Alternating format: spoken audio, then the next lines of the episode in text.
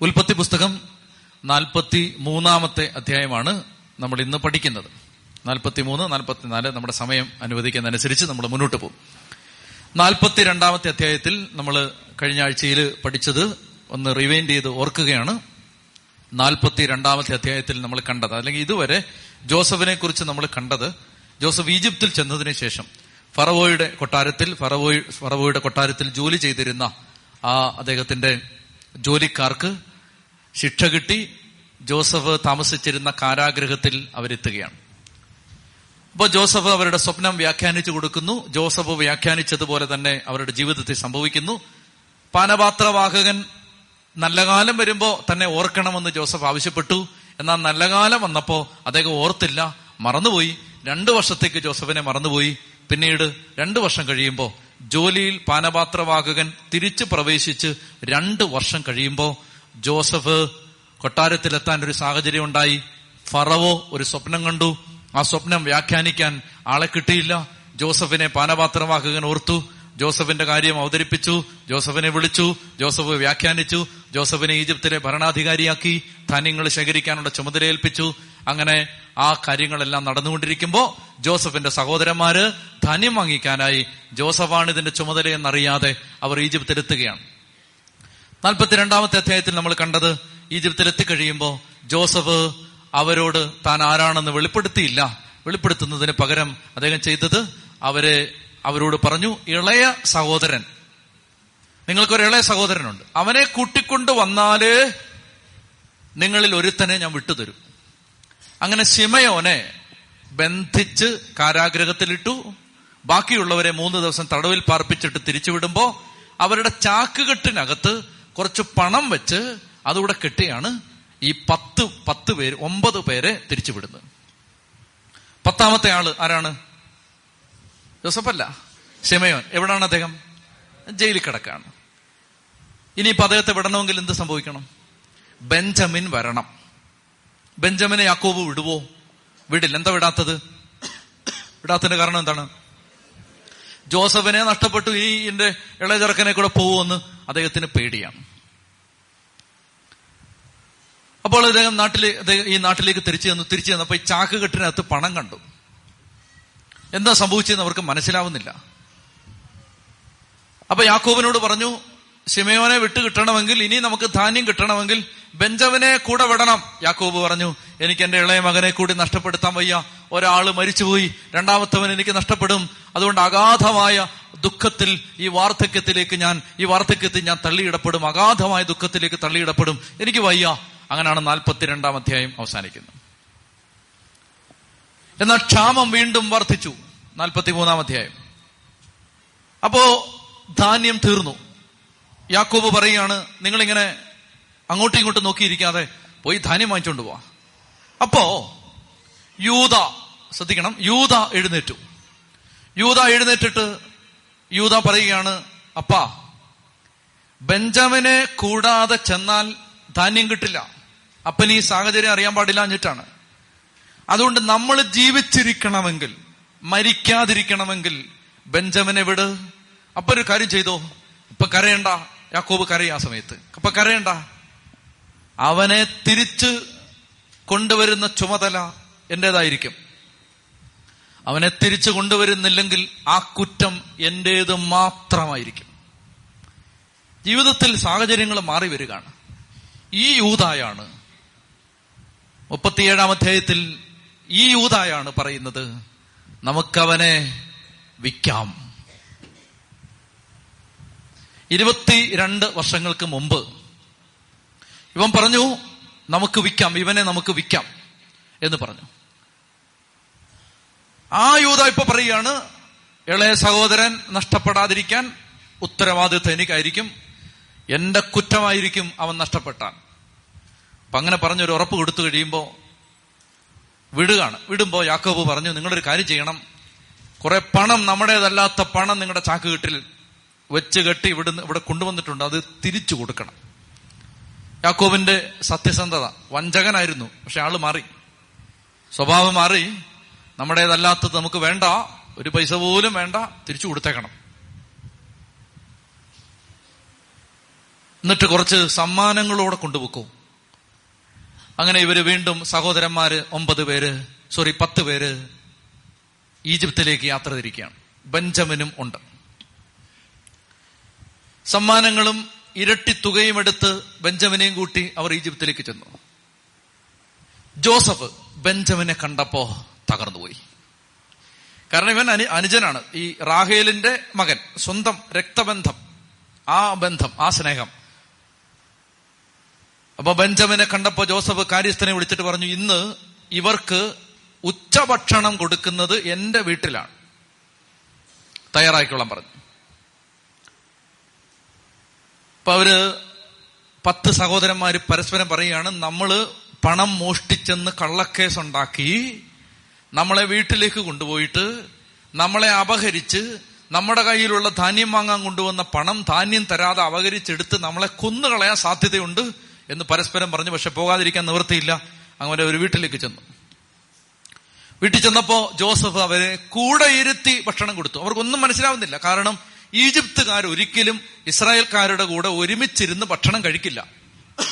പക്ഷെ ആ നിയമം തെറ്റിച്ച് ജോസഫ് എന്ന ഈജിപ്തിലെ ഭരണാധികാരി ഇവർക്കറിയാൻ പാടില്ലല്ലോ ആരാണെന്ന് അദ്ദേഹം കൂടെ ഇരുത്തി ഭക്ഷണം കൊടുത്തു. ഭക്ഷണം കൊടുത്തപ്പോ അവൻ ബെഞ്ചമിനെ കണ്ടു. ബെഞ്ചമിനെ കണ്ടപ്പോ ഇവനാണോ നിങ്ങൾ പറഞ്ഞ ഇളയ സഹോദരൻ എന്ന് പറഞ്ഞ് അവനെ അടുത്ത് പിടിച്ച് അവനെ കെട്ടിപ്പിടിച്ച് കരഞ്ഞിട്ട് അവൻ ഈ കരച്ചിലടക്കാൻ പാടുപെട്ടപ്പോ അകത്തേക്ക് പോയി അവന്റെ ബെഡ്റൂമിൽ ചെന്നിട്ട് അവൻ അവന്റെ കിടപ്പറയിൽ പ്രവേശിച്ച് കരഞ്ഞ് ആ സങ്കടം തീർത്തിട്ട് തിരിച്ചിറങ്ങി വന്നു. എന്നിട്ട് ജോസഫ് ഒരു പണി ചെയ്തു. ജോസഫ് ഇവരെ ഇരുത്തി. ഇരുത്തി എങ്ങനെന്നറിയാമോ മൂത്തവൻ മുതൽ ഇളയവൻ വരെ അതാത് മൂപ്പനുസരിച്ച് ഇരുത്തി. അപ്പൊ ഇവർ സംശയിക്കാണ് ഇവന് ഇതെങ്ങനെ അറിയാം? ജോസഫാണെന്ന് അവർക്ക് അറിയാൻ പാടില്ല. അപ്പൊ ഏറ്റവും മൂത്തവനെ യൂതായെ അവിടെ നിർത്തി ബാക്കി ഇങ്ങനെ ഓർഡർ അനുസരിച്ച് ഓരോരുത്തരെ ഓരോരുത്തരെ ഇരുത്തി ഇപ്പൊ ജോസഫിന്റെ അടുത്തിരിക്കുന്ന ആരാ? ബെഞ്ചമിൻ. എന്നിട്ട് ഇവന്റെ ഭക്ഷണമേശയിൽ നിന്ന് തന്നെ കുറെ വിഭവങ്ങൾ എടുത്ത് എല്ലാവർക്കും കൊടുത്തു. ബെഞ്ചമിന് മൂന്നരട്ടി കൊടുത്തു. പാവം വർഷങ്ങൾ ഈ സഹോദരനെ കാണാതിരുന്നതിന്റെ ആ സങ്കടമൊക്കെ ജോസഫ് തീർക്കുകയാണ്. കഥ പോലെ പറഞ്ഞു പോവാം. കൂടുതൽ കാര്യങ്ങളൊന്നും പറയാനില്ല. നാൽപ്പത്തിനാലാം അധ്യായത്തിൽ ഭക്ഷണം എല്ലാം കൊടുത്ത് എല്ലാവരോടും സംസാരിച്ചിട്ട് പറയുന്നില്ല ജോസഫ് ആണെന്ന് തിരിച്ചു വിട്ടപ്പോ കാര്യസ്ഥനോട് ജോസഫ് പറഞ്ഞു ഇളയവന്റെ ചാക്കിൽ എന്റെ വെള്ളിക്കപ്പൂടെ എടുത്തു വെച്ച് കെട്ടിക്കോണം. ടെസ്റ്റാണ് ടെസ്റ്റ്. എന്നിട്ട് ബെഞ്ചമിന്റെ ചാക്കിനകത്ത് ജോസഫ് ഉപയോഗിക്കുന്ന വെള്ളിക്കപ്പ് എടുത്ത് കെട്ടി വിട്ടു. ഇവർ പകുതി ദൂരം ഏതാനും ദൂരം അങ്ങോട്ട് യാത്ര ചെയ്തെത്തിയതേ ഉള്ളൂ. പെട്ടെന്ന് പടയാളികൾ പാഞ്ഞു വന്നു. ചാക്കഴിക്കാൻ പറഞ്ഞു. നിങ്ങൾ യജമാനന്റെ വെള്ളിക്കപ്പ് ആരോ മോഷ്ടിച്ചിട്ടുണ്ട്. എടാന്ന് പറഞ്ഞു. അപ്പൊ ഇവർ പറയാണ് ഞങ്ങളെ ഇങ്ങനെ ഉപദ്രവിക്കരുത്. ഞങ്ങൾ എന്താ ചെയ്തേ? ഞങ്ങൾ ധാന്യം വാങ്ങാൻ വന്നു എന്നല്ല അല്ലാതെ ഞങ്ങൾ എന്തെങ്കിലും ചെയ്തോ? എന്തെങ്കിലും നിങ്ങൾ കഴിഞ്ഞ പ്രാവശ്യം പറഞ്ഞു ഞങ്ങൾ കള്ളന്മാരാണ് ചാരന്മാരാണെന്ന് പറഞ്ഞു ജയിലിൽ പിടിച്ചിട്ടു. എന്നിട്ട് ഇതേ അവസാനം ഒരുത്തനെ പിടിച്ച് ജയിലിലിട്ടു എല്ലാരും കൂടെ അവസാനം റിലീസ് ചെയ്തിട്ട് ഭക്ഷണമൊക്കെ തന്നിട്ട് ഇങ്ങനെ ഉപദ്രവിക്കരുതെന്ന് പറഞ്ഞു. അപ്പോ അവർ വസ്ത്രം കീറി ബെഞ്ചമിന്റെ ചാക്കിൽ കപ്പ് കണ്ടെത്തി. അപ്പൊ അവർ പറഞ്ഞു ഇനിയിപ്പോ രക്ഷപ്പെടാൻ പറ്റില്ല. ഓരോരുത്തരും അവർ ചുമന്നുകൊണ്ടുപോയ സാധനങ്ങളുമായിട്ട് തിരിച്ച് ഈജിപ്തിലേക്ക് വരികയാണ്. അപ്പൊ ജോസഫ് അവരോട് പറയുകയാണ് നിങ്ങൾ നിങ്ങൾ എന്തിനാ ഇങ്ങനെ ചെയ്തേ? എന്നെ പോലെ ഒരാൾക്ക് ഊഹിച്ചറിയാൻ പറ്റില്ലേ? നിങ്ങളാണിത്. കാരണം നിങ്ങൾക്കല്ലേ ഞാൻ ഭക്ഷണം തന്നെ വീട്ടിൽ? നിങ്ങൾ ഇവിടുന്ന് ഭക്ഷണമൊക്കെ കഴിച്ചിട്ട് നിങ്ങൾ ഒരു നന്ദി പോലും പറയാതെ ഇറങ്ങി പോയിട്ട് എന്റെ കപ്പ് കൂടെ അടിച്ചുകൊണ്ട് പോയി. അങ്ങനെ ചെയ്യാൻ പാടുണ്ടോ? നിങ്ങൾ അത് നിങ്ങളാണ് അത് ചെയ്തതെന്ന് എനിക്കറിയാൻ പാടില്ലേ? എന്നെ ഞാൻ അവർ അവരെന്നാ പറയാ? അവർ പറയാണ് ഞങ്ങൾ ഞങ്ങൾ എന്ത് ഞങ്ങൾ എന്ത് എന്ത് ചെയ്യാം? അപ്പൊ പറഞ്ഞൊരു കാര്യം ചെയ്തു. നിങ്ങൾ പൊക്കോ ഈ കപ്പ് മൂട്ടിച്ചവനോട് നിൽക്കട്ടെന്ന് പറഞ്ഞു. മനസ്സിലായോ? ടെക്നിക്ക് ഈ ചെറുക്കനെ ഇവിടെ നിർത്തണം. അപ്പോ യൂത. വർഷങ്ങൾ ഒരാളുടെ സ്വഭാവത്തിൽ വരുത്തുന്ന മാറ്റം. യൂത ചെന്നിട്ട് പറയുകയാണ് കോപിക്കരുത് ഞാനൊന്ന് പറഞ്ഞോട്ടെ. ദേഷ്യപ്പെടരുത് ഒരു കാര്യം ഞാൻ പറഞ്ഞോട്ടെ. ഒത്തിരി പ്രായമായി മരിക്കാൻ കാത്തു കിടക്കുന്ന ഒരു അപ്പം വീട്ടിലുണ്ട്. ഈ ചെറുക്കനെ ഓർത്ത് മാത്രമാണ് അയാൾ ജീവിച്ചിരിക്കുന്നത്. ഞങ്ങളോടൊന്നും വലിയ കാര്യമില്ല. അതുകൊണ്ട് ആവുന്നത്ര നിർബന്ധിച്ച് ഞങ്ങളോട് പറഞ്ഞാണ് കൊണ്ടുപോകരുത്. ഇവനെ നഷ്ടപ്പെടും. അദ്ദേഹത്തിന് അത് അറിയാം. നഷ്ടപ്പെടുമെന്ന്. അതുകൊണ്ട് കൊണ്ടുപോകല്ലേ മക്കളെ എന്ന് പറഞ്ഞാണ്. അപ്പൊ ഞാനാണ് പറഞ്ഞത് അപ്പാ ഇവനെ തിരിച്ചു കൊണ്ടുവന്നില്ലെങ്കിൽ അതിന്റെ ഉത്തരവാദിത്തം എനിക്കായിരിക്കും. അതുകൊണ്ട് പണ്ടൊരു തെറ്റ് ചെയ്തിട്ടുണ്ട്. അത് പറയുന്നില്ല. അകത്തത് കിടപ്പുണ്ട്. പണ്ട് ഇവന്റെ ചേട്ടനെ വിൽക്കാൻ ഞാനാ പറഞ്ഞത്. ഒരിക്കൽ കൂടി ഇവനെ കൂടെ അങ്ങനെ ഒരു അവസ്ഥയിൽ എത്തിക്കാൻ എനിക്ക് താല്പര്യമില്ല. അതുകൊണ്ട് ഇങ്ങനെയൊക്കെ പറയുന്നേ. അതുകൊണ്ട് സാറേ കൊച്ചിനെ വിട്ടത് ഞാൻ നിന്നോളാം. ഇതാണ് പ്രായച്ചിത്തം. മനസ്സിലാവുന്നുണ്ടോ? പത്തിരുപത്തഞ്ച് കൊല്ലം മുമ്പ് ചെയ്തൊരു തെറ്റിന് കേട്ടോ?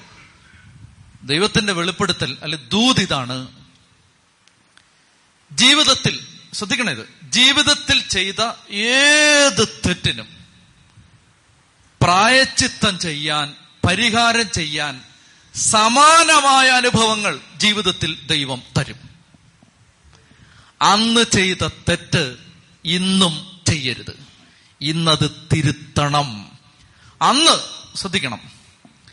പീലാത്തോസിന്റെ അരമന കോടതിയിൽ മുറ്റത്ത് തീ കൂട്ടി ഇരിക്കുന്ന സമയത്ത് ചോദിച്ചു നീ ആ ഗലീലിന്റെ ശിഷ്യനല്ലേ? പറയടാ നീ അവന്റെ ശിഷ്യനല്ലേ? അല്ല അല്ല എനിക്കറിയാൻ പാടില്ല. യോ എനിക്കറിയാൻ പാടില്ല. നിങ്ങൾ പറയുന്ന ആരെ കുറിച്ചാണ് എനിക്കവനെ ആരെ കേട്ടിട്ട് പോലും ഇല്ലെന്ന് പറഞ്ഞു. ആരാ? പത്രോസ്.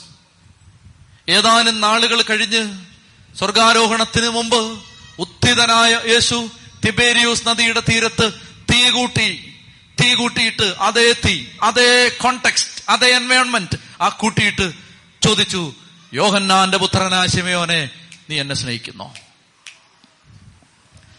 തള്ളിപ്പറഞ്ഞത് തീയുടെ മുമ്പിലാണ്. ഏറ്റുപറയാൻ ദൈവം തീ കൂട്ടി ഒരവസരം ഉണ്ടാക്കി തരും അതായത് ഒരിക്കൽ നമ്മൾ ദൈവത്തെ തള്ളിപ്പറ ഒരിക്കൽ ജീവിതത്തിൽ സംഭവിച്ച തെറ്റ് ആർക്കും തെറ്റ് വരാം. ആ തെറ്റിന് സമാനമായ സാഹചര്യങ്ങൾ ദൈവം തരും. അപ്പോൾ അത് തരുന്ന എന്തിനെന്നറിയാമോ? ഏറ്റുപറയാനാണ്. ആവർത്തിക്കരുത്. ഉറക്കെ പറഞ്ഞേ ഹാലുയാ അതാണ് നിങ്ങൾ എന്തുകൊണ്ട് യേശു ക്രിസ്തു ജനിച്ചത് ആരുടെ വംശത്തിലാണ്? യൂതായുടെ വംശത്തിൽ. ദൈവന്റെ ഈ ചേട്ടൻ ഒരു അധ്യായം നമ്മൾ വെറുതെ വിട്ടു വായിക്കാതെ. നിങ്ങൾ വീട്ടിൽ ചെന്ന് ഉറപ്പായിട്ട് അത് വായിച്ചിട്ടുണ്ടാവും. അത് ഇയാൾ ചെയ്തൊരു കൊള്ളരുതായ്മയുടെ അധ്യായമാണ്. സ്വന്തം മരുമകളെ ഉപദ്രവിച്ച ഒരു കേസുണ്ട് ഇയാളുടെ ജീവിതത്തിൽ. അവന്റെ വംശത്തിലാണ് യേശു വന്ന് യൂതാ വംശത്തിലെ സിംഹം എന്നാ വെളിപാട് പുസ്തകം പറയുന്നത്. യൂതാ വംശത്തിലെ സിംഹം യേശുവിനെ കുറിച്ച് പറയുന്നു. ഈ വംശത്തിൽ നിന്നാണ് യേശു വന്ന് പിറന്നത്. യേശു ക്രിസ്തു വന്ന് പിറന്നത് ഈ മനുഷ്യന്റെ ഇവൻ തെറ്റിയത് ആളാണ് ജോസഫിനെ വിറ്റ ആളാണ്. താമാർ എന്ന് പറയുന്ന മരുമകളുമായിട്ട് പാപം ചെയ്ത ആളാണ്. എന്നിട്ടത് മറച്ചു പിടിച്ച ആളാണ്. എന്നാൽ ആ മനുഷ്യൻ ജീവിതത്തിൽ മറ്റൊരവസരം വരുമ്പോൾ ചെയ്ത തെറ്റിന് പ്രായച്ചിത്തം ചെയ്യാൻ പരിഹാരം ചെയ്യാൻ സമാനമായ ഒരു അവസരം ജീവിതത്തിൽ വന്നപ്പോ അയാൾ അത് തിരുത്താൻ തയ്യാറായതുകൊണ്ട് സ്വർഗത്തിരുന്നുകൊണ്ട് ദൈവം നോക്കിയിട്ട് പറഞ്ഞു അവന്റെ ഗോത്രത്തിൽ പറക്കാന്ന് പറഞ്ഞു. അവർക്ക് പറഞ്ഞേ ഹാലയിലുയാ ജീവിതത്തിൽ ചെയ്ത തെറ്റുകൾ തിരുത്താൻ ദൈവം തരുന്ന അവസരങ്ങൾ ഉപയോഗിക്കുന്ന ഓരോരുത്തർക്കും മിശികായിക്ക് ജന്മം കൊടുക്കാനുള്ള സാധ്യതയുണ്ട് ജീവിതത്തിൽ. ക്രിസ്തു നിങ്ങളുടെ കുടുംബത്തിൽ പറക്കും. അപ്പൊ ഈ മനുഷ്യൻ അവൻ പറയുകയാണ് ഇവിടെയാണ് ജോസഫ് പൊട്ടിപ്പോന്ന് ഇവിടാണ്. ജോസഫിന് അറിയാം എന്നെ വിറ്റത് ഇവനാ. അവൻ പറയുകയാണ് യജമാനനെ കൊച്ചിനെ ഇവിടെ നിർത്തണം. ഞാൻ കൊച്ചിനെ വിട്ടേര് ഞാൻ നിന്നോളാന്ന് പറഞ്ഞു. അത് ഇവനെ കണ്ടില്ലെങ്കിൽ അപ്പം മരിച്ചു പോകും അതുകൊണ്ട് ഞാൻ ഇവിടെ നിക്ക അവനെ കൂടാതെ ഞങ്ങൾ എങ്ങനെ പിതാവിന്റെ അടുത്ത് തിരിച്ചു ചെല്ലും? ബാലൻ സഹോദരന്മാരുടെ കൂടെ തിരിച്ചു പോക്കോട്ടെ? ബാലന് പകരം അങ്ങയുടെ അടിമയായിട്ട് ഞാൻ നിന്നോളാം. ഓ തന്റെ അടുത്ത് നിന്ന് ഈജിപ്തുകാരുടെ എല്ലാം മുമ്പിൽ വികാരമടക്കാൻ ജോസഫ് പാടുപെട്ടു. അതായത് തന്നെ വിറ്റ യൂത തന്റെ മുമ്പിൽ നിന്നിട്ട് പറയാണ് ഞാനതിന് പരിഹാരം ചെയ്തോളാം. ഞാനിവിടെ അടിമയായിട്ട് നിന്നോളാം. അവരെല്ലാം പുറത്താക്കാൻ ഈജിപ്തുകാരെല്ലാം പുറത്താക്കാൻ അവൻ ആജ്ഞാപിച്ചു. ജോസഫ് തന്നെ തന്നെ വെളിപ്പെടുത്തിയപ്പോ മറ്റാരും അടുത്തുണ്ടായിരുന്നില്ല. അവൻ ഉറക്കക്കരഞ്ഞു അവന്റെ നിലവിളി ഈജിപ്തുകാരും പറവോയുടെ വീട്ടുകാരും കേട്ടു. ജോസഫ് സഹോദരന്മാരോട് പറഞ്ഞു ഞാൻ ജോസഫാണ് എന്റെ പിതാവ് ഇപ്പോഴും ജീവിച്ചിരിക്കുന്നു. അയ്യോ ഇത് ഭയങ്കര ഞാൻ ഓർക്കുന്നുണ്ട് ഞങ്ങളുടെ ഒരു അധ്യാപകൻ ഇംഗ്ലീഷ് സാഹിത്യത്തിന്റെ ക്ലാസ്സിൽ ഈ ജോസഫിന്റെ കഥ പറഞ്ഞു. എല്ലാവരും കരഞ്ഞു. വേറെ കൂടുതലൊന്നും പറഞ്ഞില്ല. ഈ കഥ പറഞ്ഞു. ആദ്യം മുതൽ. അതായത് ഇതൊരു ഇത് അസാധാരണമായ ഒരു സംഭവമാണിത്. യേശുക്രിസ്തുവിന്റെ മുന്നോടിയാണ് ഈ മനുഷ്യൻ. ഈ മനുഷ്യൻ പുതിയ നിയമം രൂപീകരിക്കപ്പെടുന്നതിന് മുമ്പ് പുതിയ നിയമത്തിൽ ജീവിച്ചിരുന്ന ആളാണ് ജോസഫ്. അതുകൊണ്ട് ഈശോ തന്റെ അപ്പനെ തീരുമാനിച്ചപ്പോ അപ്പന് ജോസഫ് എന്ന പേരിടാൻ സ്വർഗം തീരുമാനിച്ചിട്ടുണ്ടാവും. കാരണം പഴയ നിയമത്തിലെ ഏറ്റവും കൊള്ളാവുന്ന ഒരു കഥാപാത്രം ഇതാണ്. ഏറ്റവും ബെസ്റ്റ് ക്യാരക്ടർ ഇതിനേക്കാൾ ബെസ്റ്റ് മെച്ചമായിട്ട് ഒരാളില്ല ആ ക്വാളിറ്റി അപ്പൊ ഈ ജോസഫ് സഹോദരന്മാരുടെ മുമ്പിൽ വികാരമടക്കാൻ പാടുവിട്ടിട്ട് പൊട്ടിക്കരഞ്ഞ് അദ്ദേഹം പറഞ്ഞു ഞാൻ ജോസഫാണ്. അപ്പനിപ്പോഴും ജീവിച്ചിരിക്കുന്നുണ്ടോ? അവർ സ്തംഭിച്ചു പോയി അവർക്ക് സംസാരിക്കാൻ കഴിഞ്ഞില്ല. ഇപ്പൊ ശ്രദ്ധിക്കണം. ഇങ്ങനെ ഒരവസരത്തിൽ സഹോദരന്മാരെ നല്ലപോലെ കിട്ടുകയാണ്. ഇപ്പൊ സംഭവം എല്ലാം ക്ലിയറായി പുകമറകളില്ല. ടെസ്റ്റ് അല്ല അവർ ജയിച്ചു. ഇനിയിപ്പോ പുകമറയില്ല. ഇനി ഓരോരുത്തരായിട്ട് പീഡിപ്പിക്കാനുള്ള ചാൻസ് കിട്ടുകയാണ്. ഈ സമയത്ത് മൂന്ന് തവണ ജോസഫ് ഒരു കാര്യം പറയാണ്. ഇവരെ ആശ്വസിപ്പിക്കാൻ വേണ്ടിയാണ് മൂന്ന് തവണയാണ് പറയുന്നത്. ഞാൻ വായിക്കാം. ഒന്ന് എന്നെ വിറ്റതോർത്ത് നിങ്ങൾ വിഷമിക്കരുത് കേട്ടോ. കാരണം ജീവൻ നിലനിർത്താൻ വേണ്ടി നമ്മുടെ ദൈവമാണ് എന്നെ ഇങ്ങോട്ട് വിട്ടത്. നിങ്ങൾ വിഷമിക്കല്ലേ കേട്ടോ? ദൈവമാണ് എന്നെ ഇങ്ങോട്ട് വിട്ടത്. അടുത്തത് ദൈവം എന്നെ നിങ്ങൾക്ക് മുമ്പേ ഇങ്ങോട്ട് അയച്ചതാണ്. രണ്ട് ദൈവം നിങ്ങൾക്ക് മുമ്പേ എന്നെ ഇങ്ങോട്ട് വിട്ടതാണ്. രണ്ട്. മൂന്ന് നിങ്ങൾക്ക് മുൻപേ ദൈവമാണ് എന്നെ ഇങ്ങോട്ട് അയച്ചത്. മൂന്ന് തവണ. ഒരു കാര്യം തന്നെ. ആവർത്തിച്ച് ആവർത്തിച്ച് പറയാണ് സഹോദരന്മാരെ വിഷമിക്കല്ലേ? നിങ്ങൾ വിറ്റതല്ല കേട്ടോ. നിങ്ങളൊന്നും ചെയ്തതല്ല കേട്ടോ. നിങ്ങൾക്ക് മുമ്പേ തമ്പുരാൻ എന്നെ ഇങ്ങോട്ട് വിട്ടതാണ്. എന്റെ പ്രിയപ്പെട്ട സഹോദരങ്ങളെ ഇതാണ് ഞാൻ രാവിലെ പറഞ്ഞത്. സമാനമായ ഒരു അനുഭവം ആവർത്തിക്കപ്പെടുന്നുണ്ടെന്ന്. അതായത് ദൈവം അറിയാതെ ഒരു സങ്കടവും ആരുടെയും ജീവിതത്തിൽ വന്നിട്ടില്ല. ഷിമൈ എന്ന് പറയുന്ന ഒരു വേലക്കാരൻ ദാവീദിനെ ശപിക്കുന്ന സമയത്ത് ദാവീദിന്റെ അംഗരക്ഷകന്മാർ ഷിമയെ കൊല്ലാൻ വാളൂരുമ്പോ സുരൂയാപുത്രന്മാരെ നിങ്ങൾക്ക് ഇതിൽ എന്താണ് കാര്യം? ദൈവം പറഞ്ഞിട്ടാണ് ഷിമയി എന്നെ അധിക്ഷേപിക്കുന്നതെങ്കിൽ തെറിവിളിക്കുന്നതെങ്കിൽ അരുതെന്ന് പറയാൻ ഞാൻ ആരാണ്? നിങ്ങൾ ആരാണ് അപ്പൊ ഈ സഹോദരന്മാരോട് ജോസഫ് പറയാണ് നിങ്ങൾ ഭാരപ്പെടേണ്ട. നിങ്ങളിലൂടെ ദൈവം പ്രവർത്തിച്ചതാണ്. നിങ്ങൾ വിഷമിക്കുകയും വിഷാദിക്കുകയും ചെയ്യരുത്. നാട്ടിലാകെ ക്ഷാമം തുടങ്ങിയിട്ട് രണ്ടു കൊല്ലമായി ഉഴവും കൊയ്ത്തുമില്ലാത്ത അഞ്ചു വർഷം ഇനിയുണ്ട് നിങ്ങൾക്ക് ഭൂമിയിൽ സന്തതികളെ നിലനിർത്താനും വിസ്മയകരമായ രീതിയിൽ രക്ഷ തരാനും വേണ്ടി ദൈവമാണ് എന്നെ ഇങ്ങോട്ട് അയച്ചത്. അതുകൊണ്ട് നിങ്ങളല്ല ദൈവമാണ് എന്നെ ഇങ്ങോട്ട് അയച്ചത്. ജീവൻ നിലനിർത്താൻ വേണ്ടി ദൈവമാണ് എന്നെ ഇങ്ങോട്ട് അയച്ചത്.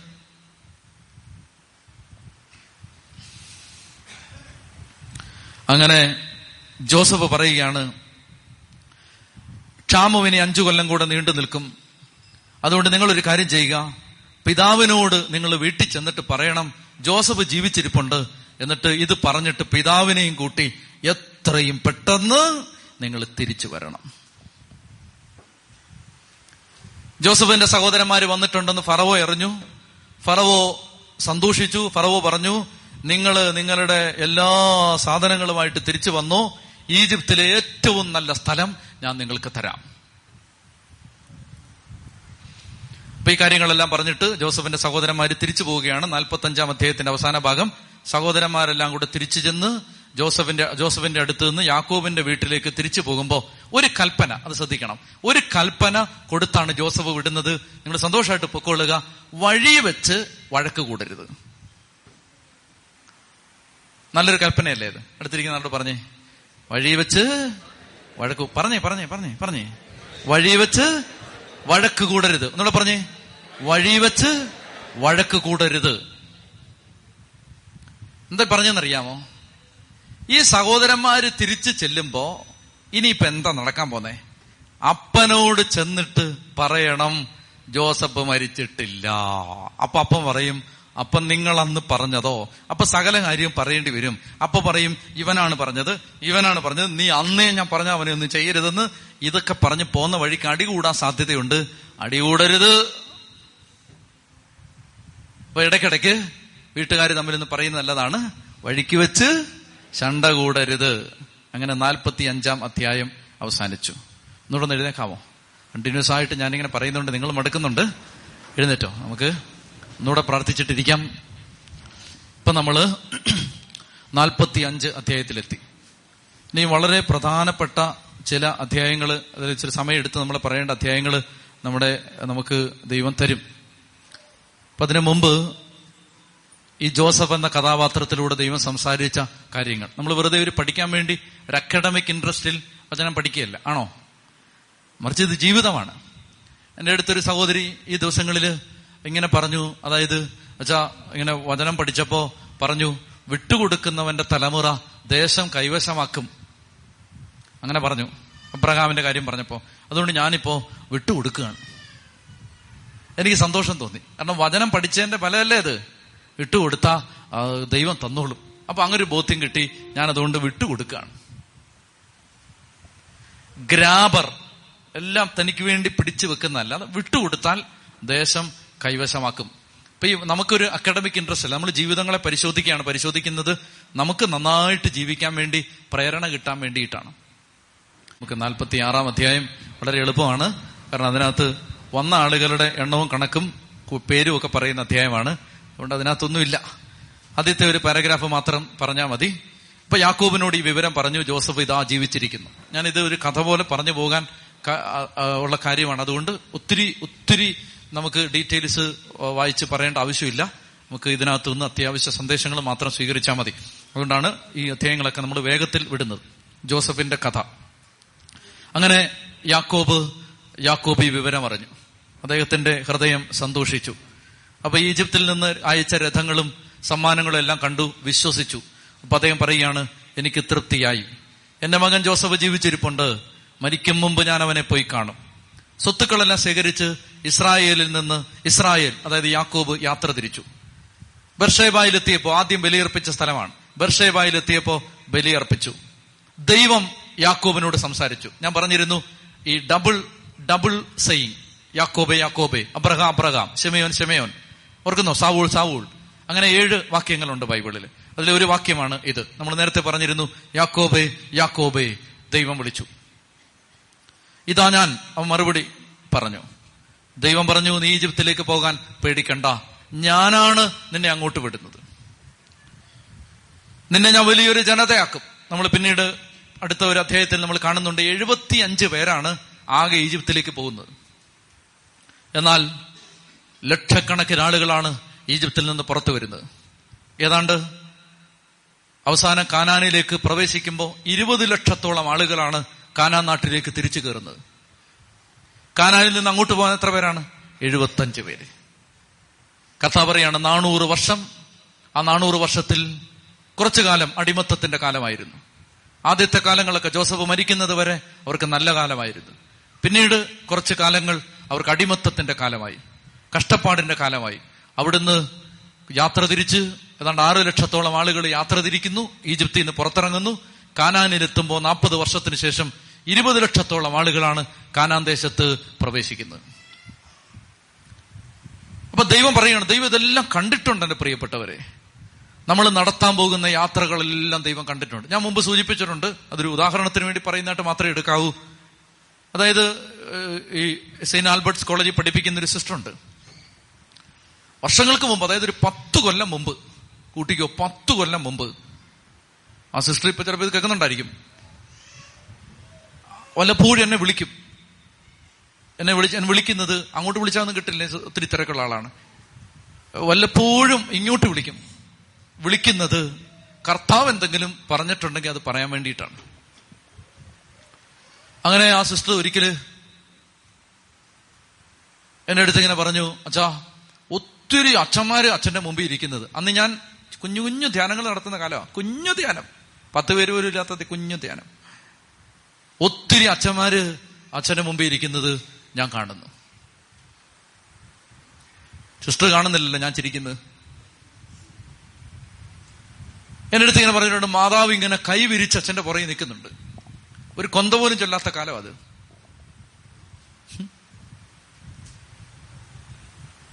അപ്പൊ എനിക്കതൊക്കെ സംശയമാണ്. പിന്നീട് ഒരിക്കൽ എന്നോട് പറഞ്ഞു അച്ഛാ പിതാക്കന്മാരെ അച്ഛൻ ധ്യാനിപ്പിക്കുന്ന കാണുന്നു. അപ്പൊ ഞാൻ പറഞ്ഞു ഈ സിസ്റ്ററിന്റെ മെസ്സേജ് കള്ളാന്ന് എനിക്ക് മനസ്സിലായി. അന്ന് അന്ന് അങ്ങനെ ചിന്തിക്കുകയാണ്. അത് അത് അത് അത് അത്. ഞാൻ വിചാരിച്ചു ചുമ്മാ നമ്മളെ സന്തോഷിപ്പിക്കാൻ പറയുന്നതായിരിക്കും.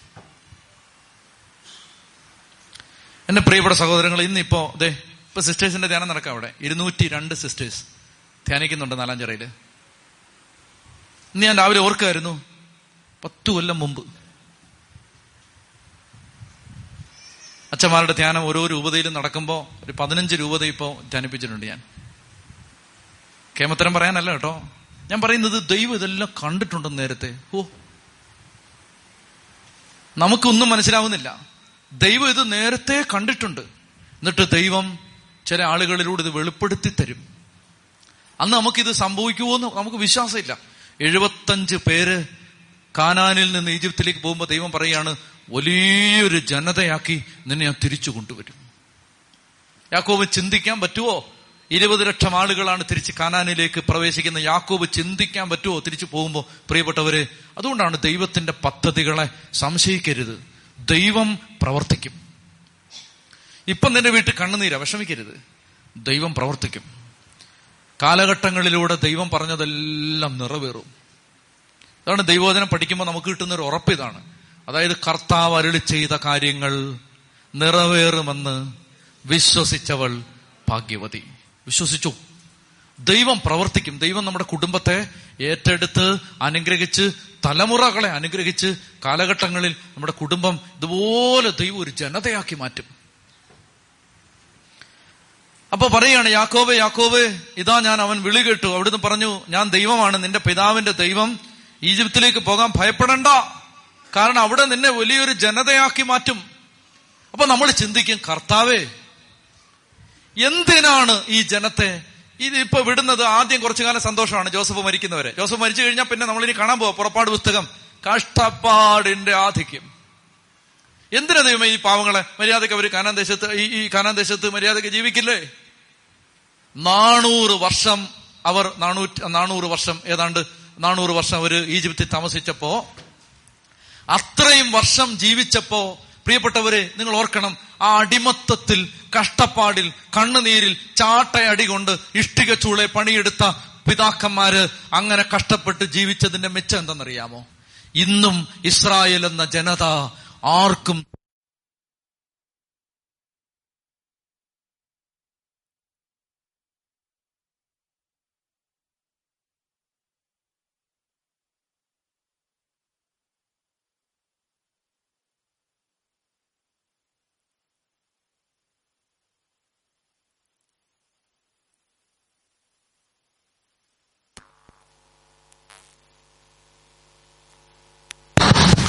ഒരു ജനത അടിമത്വത്തിൽ കിടന്ന് കഷ്ടപ്പാടിൽ കിടന്ന് പിതാക്കന്മാര് സഹിച്ചതിന്റെ മെച്ചം എന്താ ഇന്നും ആ ജനത.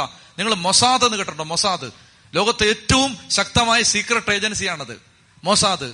സകല എണ്ണത്തിന്റെ കണ്ണു വെട്ടിച്ച് അവർ ആ വേറെ ഞാൻ ഉദാഹരണങ്ങൾ ചരിത്രം ആയതുകൊണ്ട് ഉദാഹരണങ്ങൾ പറയുന്നില്ല. അതായത് ചില രാജ്യങ്ങളിൽ ചെന്നിട്ട് അവരുടെ കണ്ണ് വെട്ടിച്ച് അവരുടെ എയർപോർട്ടിനകത്ത് കയറി അവരുടെ വിമാനം തുരന്ന് അകത്ത് കയറി അതുകൊണ്ട് തിരിച്ചു വന്ന ചരിത്രം. ആളെ പച്ചയ്ക്ക് പൂട്ടിയിട്ട് തിരിച്ചു കൊണ്ടുവന്ന ചരിത്രം. മൊസാദ് ലോകത്തെ ഏറ്റവും ശക്തമായ സീക്രട്ട് ഏജൻസി യഹൂദന്മാർ ഇസ്രായേലിന്റെയാണ്. എത്ര വർഷം എത്ര സാമ്രാജ്യങ്ങൾ അവരെ പീഡിപ്പിച്ചു? എത്ര ജനത അവരെ തകർക്കാൻ നോക്കി?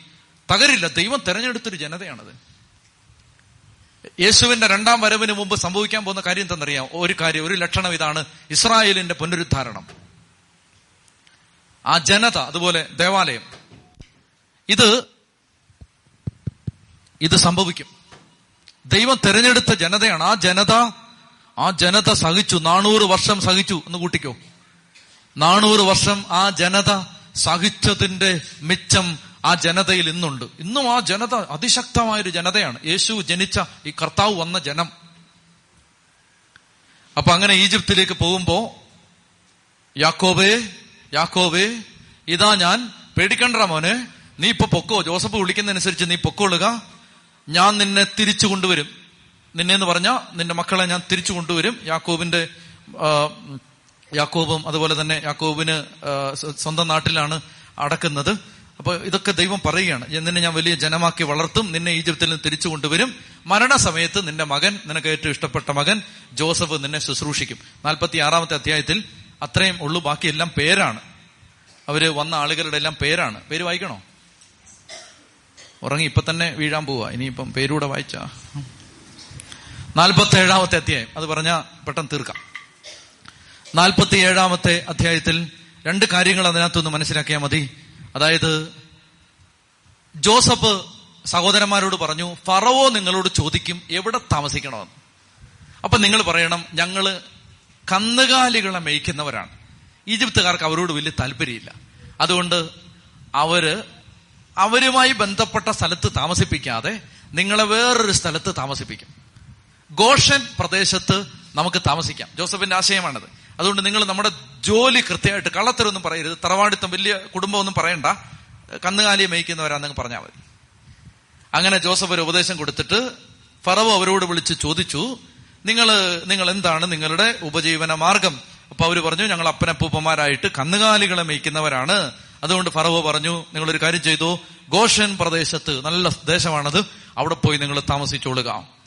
ജോസഫ് യാക്കോബിനെയും സഹോദരന്മാരെയും പിന്നീട് ജോസഫിന്റെ സംരക്ഷണയിൽ ജോസഫ് അവരെ പരിപാലിക്കുകയാണ്.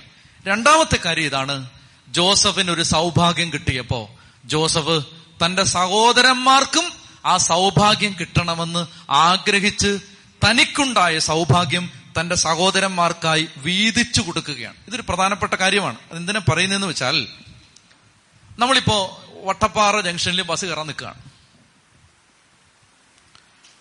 അപ്പൊ നമ്മൾ പ്രാർത്ഥിച്ചു ഭർത്താവേ ബസ് നിർത്തണേ.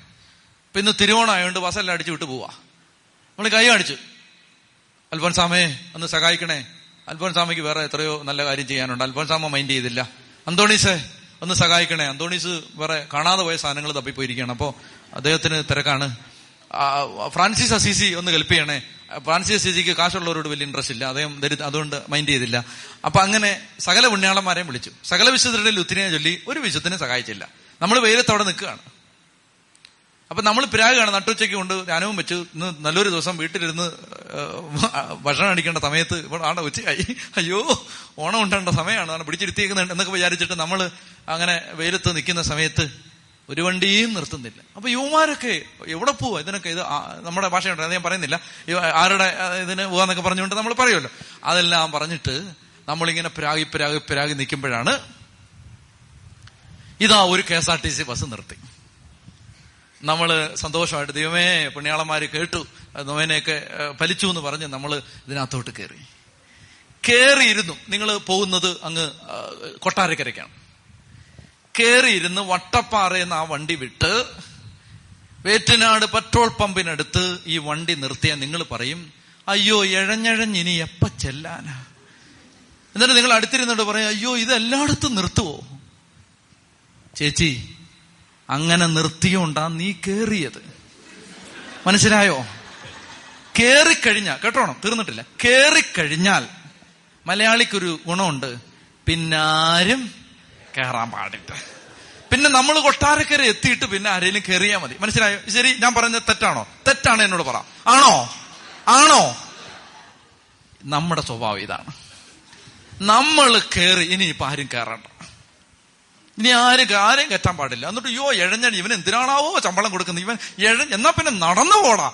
ഇടാ അങ്ങനെ എഴച്ചോണ്ടാണ് ചേച്ചി നീ കയറിയത് കണ്ണി ചോരയില്ല നീ പറയല്ലേ ഒന്നും. അപ്പൊ സത്യത്തിൽ നമുക്കൊരു സൗഭാഗ്യം കിട്ടിയാൽ നമ്മുടെ മനസ്സെന്തെന്നറിയാമോ? വേറെ ആരും അങ്ങോട്ട് കയറാൻ പാടില്ല. ജോസഫ് ഇതിന് അപവാദമാണ്. ജോസഫിന് ഒരു നല്ല കാലം വന്നപ്പോ ജോസഫ് പറഞ്ഞു ചേട്ടാ ഇങ്ങി പോരാൻ പറഞ്ഞു. അനിയാ ഇങ്ങി പോരാൻ പറഞ്ഞു. ഇങ്ങനെയുള്ള കുടുംബങ്ങളെ ഞാൻ കണ്ടിട്ടുണ്ട്. എല്ലായിടത്തൊന്നുമില്ല. ഇങ്ങനെയുള്ള കുടുംബങ്ങളെ കണ്ടിട്ടുണ്ട്. സഹോദരന്മാര് അതായത് ഒരാൾ രക്ഷപ്പെട്ടു.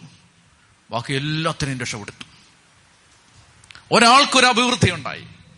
ബാക്കി എല്ലാത്തിനെയും രക്ഷപ്പെടുത്തു. നമ്മുടെ ഇടയിൽ ഇത് കുറവാ.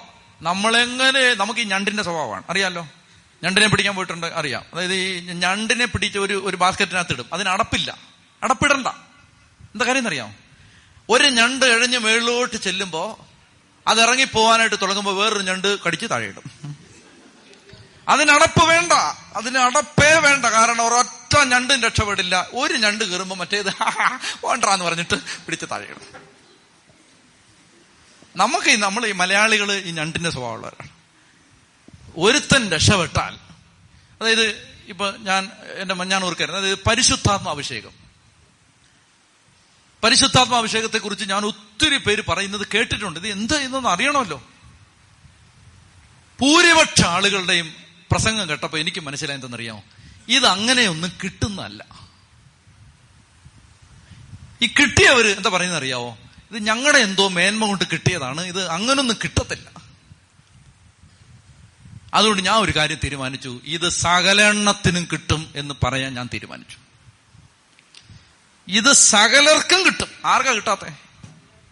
ആർക്കാ കിട്ടാത്തെ? എല്ലാത്തിനും കിട്ടും. മാമോദീസ മുങ്ങാത്തവനും കിട്ടും. കിട്ടിയിട്ടുണ്ട്. ഈ ധ്യാനകേന്ദ്രത്തിൽ ഇവിടെ കിട്ടിയിട്ടുണ്ട്. മാമോദീസ മുങ്ങാത്തവർക്ക് കിട്ടിയിട്ടുണ്ട്. പരിശുദ്ധാത്മാഭിഷേകം. ചെത്തി പറഞ്ഞേ ഹാലേലുയാ. പ്രിയപ്പെട്ട സഹോദരങ്ങളെ അതായത് നമ്മൾ എവിടെങ്കിലും ഒന്ന് എത്തിക്കഴിഞ്ഞാൽ പിന്നെ ആരും പിന്നെ നമ്മൾ പറയുന്നത് എന്താ ഇത് പിന്നെ അത് എനിക്ക് ദൈവം ഇങ്ങനെ നേരിട്ട് തരികയാണ്. ഞാൻ ഇങ്ങനെ ഇങ്ങനെ ഇങ്ങനെ കണ്ണടച്ചിരിക്കുമ്പോൾ ഇങ്ങനെ ഇതിനകത്തോട്ട് ദൈവം സീഡി കൊണ്ടുവന്ന് ഇട്ട് തരും. അങ്ങനാണ്. ചുമ്മാ തട്ടിപ്പ്. അതായത് ഇത് ഇദ്ദേഹത്തിന് ഒരു നല്ല കാലം വന്നപ്പോൾ അതേ എന്താണെന്നറിയാം അദ്ദേഹം അത് ആ അവസ്ഥയിലേക്ക് എല്ലാവരും എത്താൻ ആഗ്രഹിച്ചു. എല്ലാവരും എത്തണമെന്ന് ആഗ്രഹിച്ചു. ഇത് ആത്മീയ മേഖലയിലും ഉണ്ട് ഭൗതിക മേഖലയിലും ഉണ്ട്. നമുക്ക് ആരെയും വളരുന്നത് സഹിക്കാൻ പറ്റില്ല. വല്ലവരും വളർന്ന അവനെ എങ്ങനെയും പഠിച്ച് അടിച്ചിടിച്ച് തകർത്ത് താഴെ ഇടാൻ നോക്കും. അസൂയ. അയ്യോ. ഏ? എന്നോടില്ല. നിങ്ങളോടൊക്കെ ഭയങ്കര അസൂയല്ലേ ആളുകൾക്ക്? അസൂയ. അതായത് ഈ അസൂയ ഒരു ഒരു പെട്ടെന്ന് നിർത്താം. അസൂയ എന്ന് പറഞ്ഞുണ്ടല്ലോ അതായത് മറ്റൊരാൾ വളരുമ്പോൾ ഉള്ള ഒരു മനക്കടിയാണ് അസൂയ. അതാണല്ലോ അല്ലേ? പ്രത്യേകിച്ച് പറഞ്ഞു തരണോ? ചേച്ചിമാർക്ക് പറഞ്ഞു തരണോ അത്? ഞാൻ അതിനെ അതിനെ വേറൊരു വഴിക്ക് തിരിച്ചുവിടാം അതിനെ. അതായത് നമ്മളിപ്പോ അതിശക്തമായിട്ട് ഒരാൾ അതിശക്തമായിട്ട് ഇപ്പോ വിൽസനച്ച നന്നായിട്ട് കുർബാന അർപ്പിക്കുകയാണ് അത് കണ്ടിട്ട് ഞാനിങ്ങനെ എനിക്ക് പുറംവേദന വരുന്നു നടുവേദന വരുന്നു കാലുവേദന വരുന്നു. അയ്യോ എനിക്ക് വല്ലാത്ത എപ്പോഴും വേദന ചൊറിച്ചിലൊക്കെ വന്നുകൊണ്ടിരിക്കുകയാണ്. എന്താണ്? അച്ഛൻ നന്നായിട്ട് കുർബാന അർപ്പിച്ചുകൊണ്ടിരിക്കുകയാണ്. ഇതിന്റെ പേരാണ് എന്ത് അസൂയ. അതിന് പകരം അതിന് പകരം എന്താ ചെയ്യാൻ പറ്റുന്നത് അസൂയയുടെ മറുവശത്തിന് തിരിച്ചു വിട്ടാൽ അതിന്റെ പേരാണ് ഇൻസ്പിറേഷൻ. എടാ അച്ഛൻ നന്നായിട്ട് ചൊല്ലുന്നു. നമുക്ക് ചൊല്ലണമല്ലോ നന്നായിട്ട്? മനസ്സിലാവുന്നുണ്ടോ? ഈ കുശുമ്പ് എടുത്തോണ്ടിരിക്കാതെ വല്ലോരും വല്ലോ നല്ല കാര്യം ചെയ്യുന്നുണ്ടെങ്കിൽ നീയും പരിശ്രമിക്ക്. നിനക്ക് അതിനേക്കാൾ നന്നായിട്ട് ചെയ്യാൻ ദൈവം നിന്നെ സഹായിക്കും. ചെത്തി പറഞ്ഞേ ഹാലലുയാ അതുകൊണ്ട് പ്രിയപ്പെട്ട സഹോദരങ്ങളെ അതായത് ഇവിടെ ജോസഫ് ഈ അധ്യായത്തിൽ നമ്മൾ കാണുന്നത് നാൽപ്പത്തി ഏഴാം അധ്യായത്തിൽ അദ്ദേഹത്തിന് നല്ല കാലം വന്നപ്പോ അദ്ദേഹം സഹോദരന്മാരെ എല്ലാം സ്ഥിരപ്പെടുത്തി. എല്ലാരെയും അവരവർക്ക് വേണ്ട ഭക്ഷണം എത്തിച്ചു കൊടുക്കുന്നു വരുമാനം എത്തിച്ചു കൊടുക്കുന്നു. ഞാൻ ഒത്തിരി വിശദീകരിച്ച് വായിക്കുന്നില്ല. അപ്പൊ അത് കഴിഞ്ഞിട്ട് ഇതിന്റെ അവസാന ഭാഗം എങ്ങനെയാണ്? ഗോഷൻ പ്രദേശത്ത് അവർ താമസിച്ചു. അവർക്ക് ധാരാളം സ്വത്തുണ്ടായി. അവർ സന്താന സമൃദ്ധിയുള്ളവരായി പെരുകി. യാക്കോബ് ഈജിപ്തിൽ പതിനേഴ് വർഷം ജീവിച്ചു. യാക്കോബിന്റെ ആയുഷ്കാലം നൂറ്റി നാൽപ്പത്തി ഏഴ് വർഷമായിരുന്നു. മരണസമയമെടുത്തപ്പോൾ യാക്കോബ് ഇസ്രായേൽ ജോസഫിനെ വിളിച്ചിട്ട് പറഞ്ഞു നിനക്ക് എന്നോട് സ്നേഹമുണ്ടെങ്കിൽ എന്നോട് സത്യസന്ധമായിട്ട് പ്രവർത്തിക്കണം സത്യം ചെയ്യണം. എന്നെ ഇവിടെ ഈജിപ്തിൽ സംസ്കരിക്കരുത്. എനിക്ക് എന്റെ പിതാക്കന്മാരുടെ നാട്ടിലേക്ക് പോയി. അവിടെ കൊണ്ടുപോയി എന്നെ സംസ്കരിക്കണം. ജോസഫ് സമ്മതിച്ചു. അങ്ങ് പറഞ്ഞതുപോലെ ഞാൻ ചെയ്യാം. സത്യം ചെയ്തു. അപ്പോൾ അവൻ കട്ടിൽ തലയ്ക്കൽ ശിരസ് നമിച്ച് ദൈവത്തെ ആരാധിച്ചു. തീർന്നു. ഉൽപ്പത്തി പുസ്തകം നാൽപ്പത്തി ഏഴാം അധ്യായം തീർന്നു. ഇനിയിപ്പം നാൽപ്പത്തെട്ട് നാൽപ്പത്തി ഒമ്പത് അമ്പത്. അയ്യോ. അവ ഇത് തീരും. പ്രിയപ്പെട്ട സഹോദരങ്ങളെ നമുക്ക് സന്നിധിയിൽ ഒന്ന് എഴുന്നേറ്റ് നിൽക്കാം. നമ്മൾ അല്പസമയം ആദർശിച്ചൻ സംസാരിക്കുമ്പോൾ അത് കഴിഞ്ഞിട്ട് നമ്മളൊരു ചെറിയ ആരാധന നടത്തും. അത് കഴിഞ്ഞ് പരിശുദ്ധ കുർബാന. നിങ്ങൾക്ക് വിശക്കുന്നുണ്ടോ? ഇന്ന് നമ്മൾ പട്ടിണി ഇരിക്കണം എന്തെന്നറിയാമോ? എല്ലാ ആഘോഷങ്ങളും മാറ്റിവെച്ചിട്ട് ഒത്തിരി മക്കൾ അഭയാർത്ഥി ക്യാമ്പുകളിലാണ്. ആണോ? ആ അപ്പൊ നമ്മൾ പട്ടിണി ഇരിക്കാം. ഇത് ഇവിടെ ഒരു ചെറുപ്പക്കാരൻ. മൂന്ന് എല്ലാ ദിവസവും വരും. എല്ലാ ദിവസവും വരും. അവനിവിടെ ഇല്ലാത്തത് കൊണ്ട് ഞാൻ പറയാം. എന്നും വരും. നിങ്ങൾ ഉദ്ദേശിക്കുന്ന ചെറുപ്പക്കാരനൊന്നുമല്ല. അവിടെ വന്നിട്ട് ഒരു കസേര ഇട്ട് വെളിയിലിരിക്കും. എന്നും കാണാം. അപ്പൊ എന്തെങ്കിലുമൊക്കെ ഒന്ന് ഞാൻ മിണ്ടും ഞാൻ ഉണ്ടെങ്കിൽ എന്തെങ്കിലും ഉണ്ടും എന്തെങ്കിലും സഹായം വല്ലതും ഉണ്ടെങ്കിൽ അവനോട് ഒന്ന് ചെയ്യാൻ പറയും. അവിടെ വന്നിരിക്കും. എന്ന് എല്ലാ ദിവസവും ഒരു ചെറുപ്പക്കാരൻ. അപ്പൊ അവനോട് ഇവിടെ ബ്രദർ ഒരു ദിവസം ചോദിച്ചു അല്ല ജോലി ചോദിച്ചു ഭക്ഷണം ഉച്ചയ്ക്ക് ഭക്ഷണം കഴിക്കണ്ടേ? അപ്പൊ അവൻ പറയുകയാണ് അവൻ പറയുകയാണ് എന്റെ ബ്രദറെ എത്രയോ പേര് ഭക്ഷണം കഴിക്കാതിരിക്കുക. കഴിക്കാൻ തോന്നുന്നില്ല എത്രയോ പേര് ഭക്ഷണം ഇല്ലാതിരിക്കുക എനിക്ക് കഴിക്കാൻ തോന്നുന്നില്ലെന്ന് പറയും. എനിക്ക് കഴിക്കാൻ തോന്നുന്നില്ല. രാവിലെ തൊട്ട് വൈകിട്ട് വരെ അവിടെ ഇരിപ്പുണ്ട്. വായിച്ചുകൊണ്ടിരിക്കുക ബൈബിളും വായിച്ച് അവിടെ ഇരിക്കുക കഴിക്കാൻ തോന്നും എന്ന് പറഞ്ഞാൽ അത് അത് അത് അവന്റെ മേൽ പരിശുദ്ധാത്മാവുണ്ട്. അഭയാർത്ഥി ക്യാമ്പുകളിൽ എത്ര എണ്ണം പട്ടിണി ഇരിക്കുക അതുകൊണ്ട് കഴിക്കാൻ തോന്നുന്നില്ലെന്ന്. നമുക്ക് കഴിച്ചിട്ട് മതിയാവുന്നില്ല.